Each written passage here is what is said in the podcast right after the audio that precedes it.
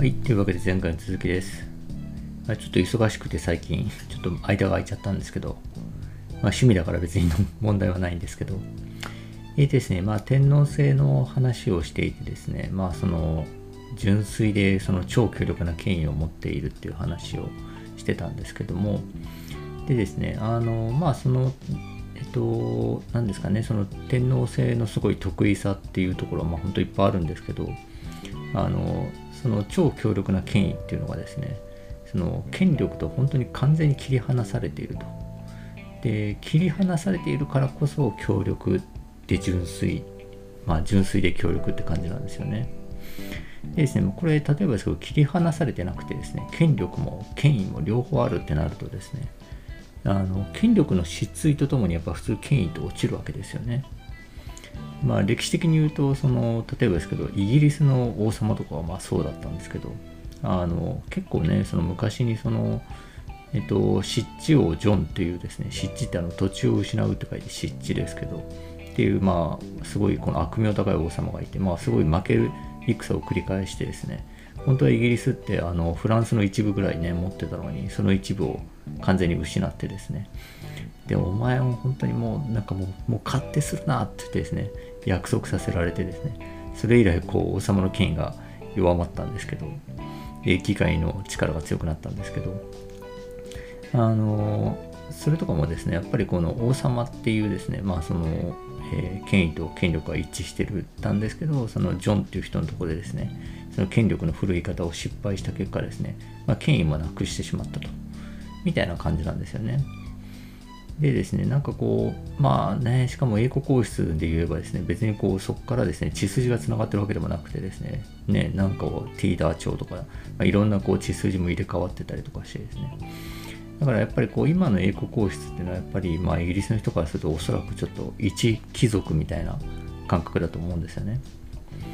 でですね、まあ多分正直ですね、ね、他のドイツとかですね、あの、オーストリアとか、まあいろんなところが王政、辞めてる王室をなくしたわけですけど、まあ、変な話イギリスはこうねあの20世紀入ってからあの戦争に負けることがギリなかったんで多分なくすタイミングを逸したぐらいな感覚だと思うんですよね。でですねなんとなく続いちゃってんだろうなぐらいな感じだと思うんですけど。でですねそのじゃあそのねももちろん昔は天皇はですねその権力と権威っていうのが一致してたわけですけどまあある種王様だったわけですけどそれはですねやっぱりこうあの後鳥羽上皇のあの上級の乱とかでまああれはその北条家とですね、まあ、戦って、まあ、負けて島流しに遭うみたいな、まあ、あとその後の後醍醐天皇の南北朝のやつですね。でそれでこうあの 後醍醐天皇がまあ政権取り戻そうとしたけど結局足利尊氏に取られちゃうみたいな。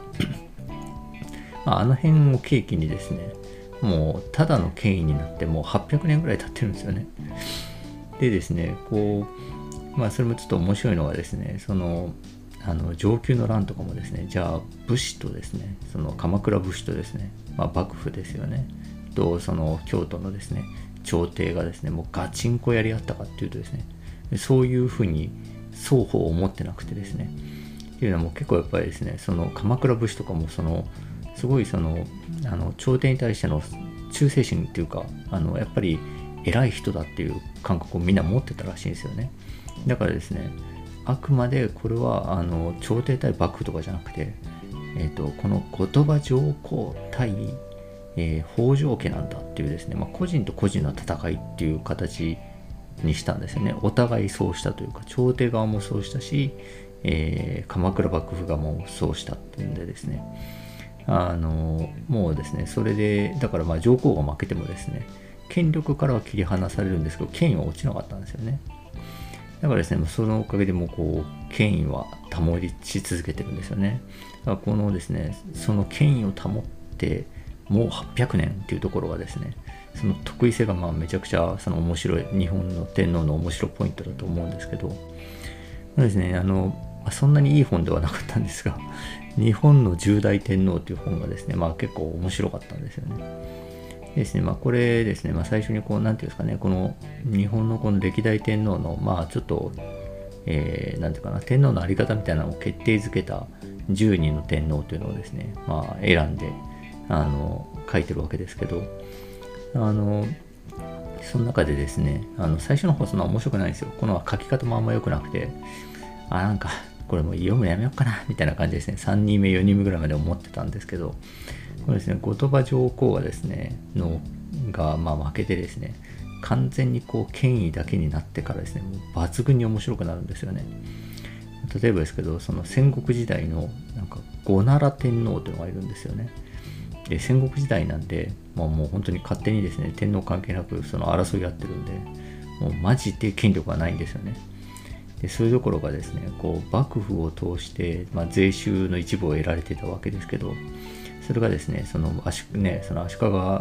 幕府もですねあの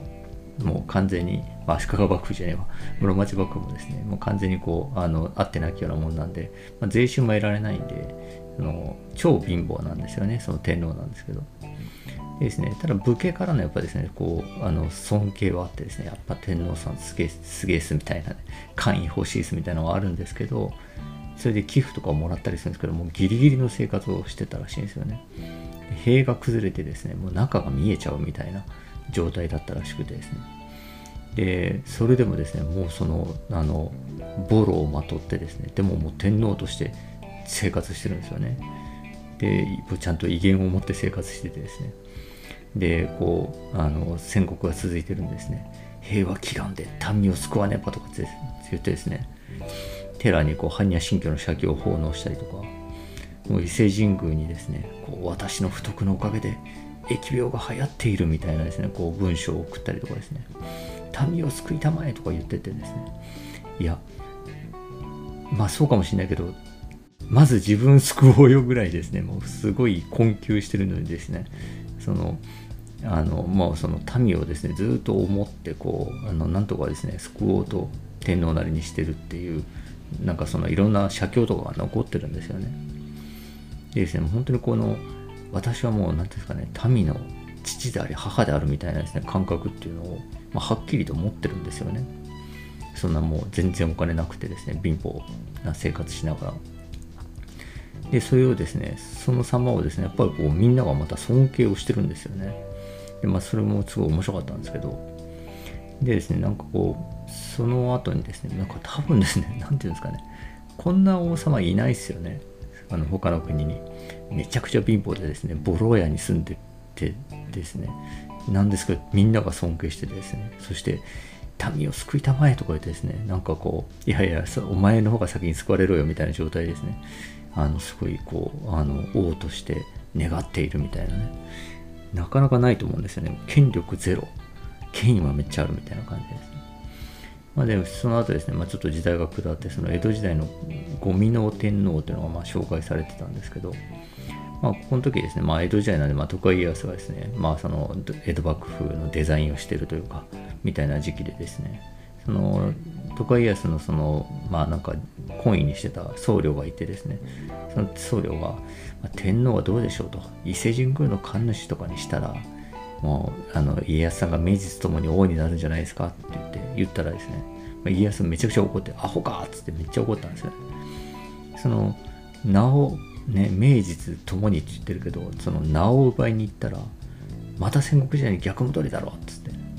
っていうわけですよね。その天皇に対して何してんだっつってですね、あのその一旦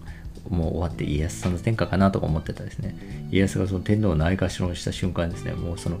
あの、あいつってですね、やっぱみんな敬意を抱いてるんで、まあ、格好の口実も与えることになってですね、戦国時代に逆戻りだろうっつって、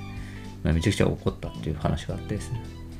この家康の心配がですね、このマッカーサーと同じ心配をしてるわけですよね。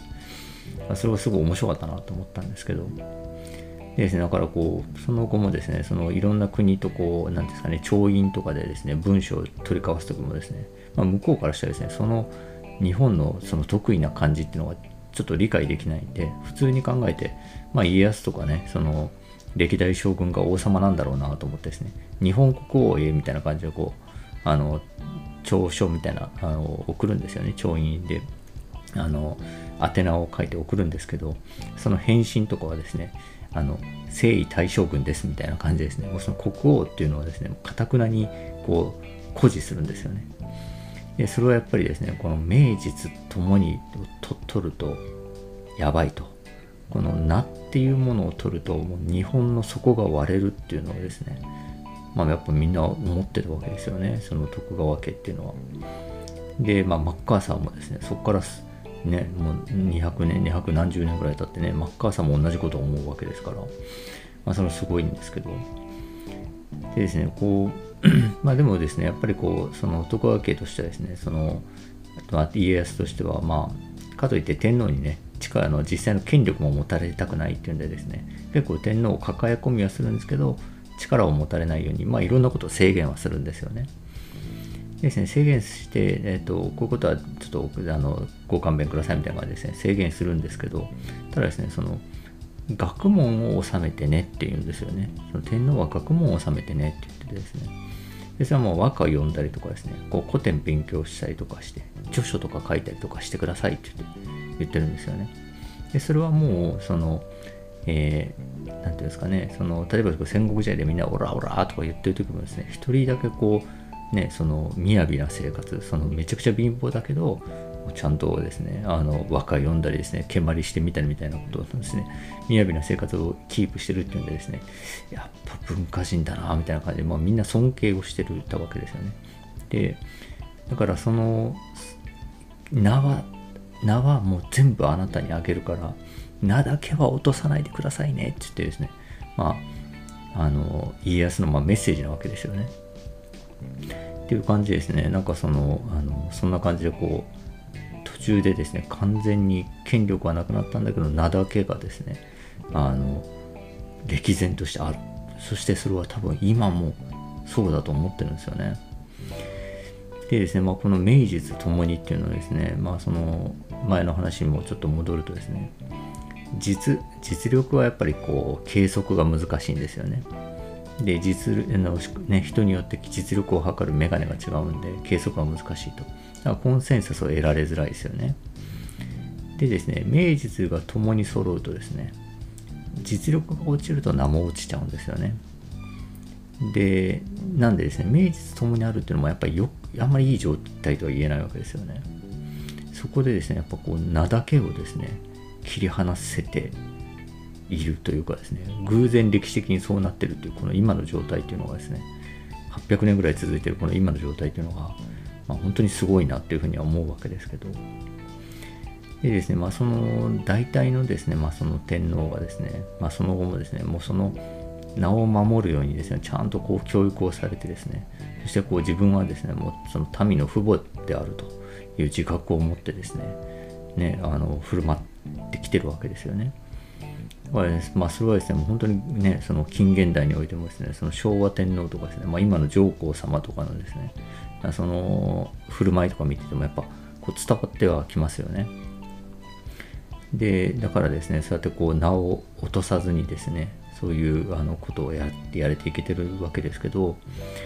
でですね、まあその、ね、でも僕らのその生活とかですね、なんかこうにですね、そういう天皇とか天皇制ってその関係してんのみたいなですね、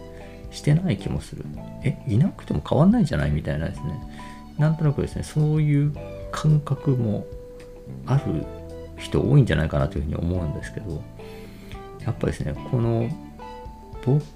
こう、天皇の方は天皇の方ですね、その名を頑張ってキープしてきたわけですけど、僕らは僕らでそうやって守られたですね。そうそうやってその天皇の人たちが頑張ってですね守ってきた名の上にですねあの生きてるんだろうなと思うわけですよね。それは僕らのこう自覚以上にですねあのおそらくその名の上に生きてるんだと思うんですよね。でなんでそんなことをちょっと思ったかっていうとそれはそのたまたまですね、同時に読んでた、あの、アメリカのプラグマティズムって呼ばれるですね、まあ、実践哲学と呼ばれる哲学哲学の入門書みたいなのを読んでたんですけど、それを読んでてですね、その、そのいろんな国の在り方とですね、えー、をちょっといろいろ考えた結果ですね、いやー、俺らの本当に足元っていうのは、この天皇制っていうのが多分一番下の土台にあるんだろうなっていうふうに、まあ、思ったわけですよね。ということで、えー、なんか最近15分近くになるのは普通にとか思うんですけど、まあいいやと思いつつ、